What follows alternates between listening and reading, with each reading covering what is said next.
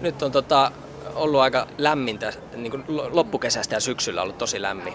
No niin, äänet, olkaa hyvä, voitte aloittaa sitten kanssa. Hän, te olette siis hänen ääniä nyt kaikki. kaikki. Okei.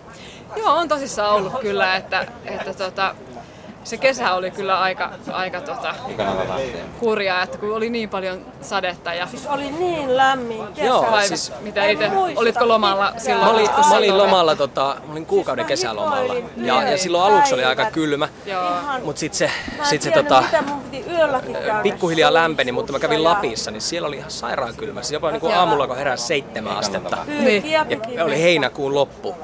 Että, että se oli niinku tosi kylmä mun mielestä. Joo. Ja tota niin. no, niin.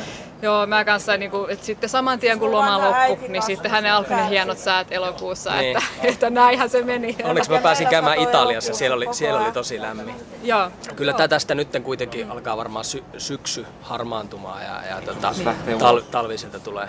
Joo, ensimmäisiä. Mä kattelin ainakin tuossa pihassa just kun lehtiä, koivun keltaiset lehdet, oli vähän kuin ensilumi olisi tullut, kun kattelin kun lehdet tippu maahan, että nyt se, nyt se tai, taitaa sitten todella niin kuin vaihtua se Kunhan vaan ei tulisi sellainen tosi sateinen ja niin. niin. musta syksy. Niin, niin. No kyllä sitä toisaalta tästä tässä vaiheessa tästä marraskuuta jo alkaa vähän niin kuin kauhulla, kauhulla niin. odottamaan. Että. Kyllä. Ihan turhasta talvea odotellaan. Mä huomaan tässä nyt, että tämä on hieno tota, hieno simulaatio. Mä huomaan, että mulla on tosi vaikea keskittyä siihen, mitä sä Joo. sanot tai mitä mä itse sanon. Tässä on, tässä on siis käynnissä tämä tota, niin äänisimulaatio. Tältäkö se niin tuntuu? Pahimmillaan, silloin kun pahin, äänet on pahimmillaan, mutta yleensä ne antaa, ainakin mulla, niin itse, jos mä kes, keskityn keskusteluun, niin mä saan kyllä olla rauhassa. Kyllä, ja tämmöistä se on mulla ollut joskus monta vuotta, monen vuoden ajan, että ja se, siinä oli tosi aika vaikea keskittyä arkiseen keskusteluunkaan, että onko sitä pakko jäädä, jäädä niin kuuntelemaan? Tuleeko ne tuolla tavalla voimakkaasti päälle? Usein tulee, ei aina, mutta sit silloin kun ne tulee noin voimakkaasti, niin silloin niitä jää väkisin kuuntelemaan. Että niin, niin silloin ei pysty keskittymään yksinkertaisesti mihinkään. Että itsellä nyt on välillä niitä päiviä, että ei ole ääniä. Mutta sitten toisaalta on niitä päiviä, jolloin ääniä on sitten sitäkin enemmän. Kuuluuko tällä hetkellä mitään ääniä? Tällä hetkellä siellä on rauhallista, onneksi kuulin äsken naurua, mutta ei mitään muuta. Aina, siis se ei ole aina puhetta, että se voi olla joskus siis myös naurua. Voi olla myös musiikkia tai melua tai puhetta. Jos sä kuulet musiikkia, niin onko ne...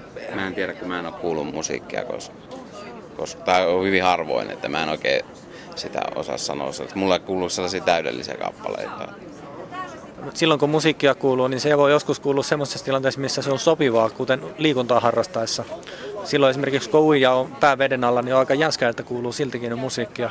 Ja silloin se ei haittaa, että silloinhan se on, kun olisi korvanapit päässä paikassa, missä niitä ei voi käyttää, niin se on silloin ihan mukavakin elementti. Että se ei aina haittaa.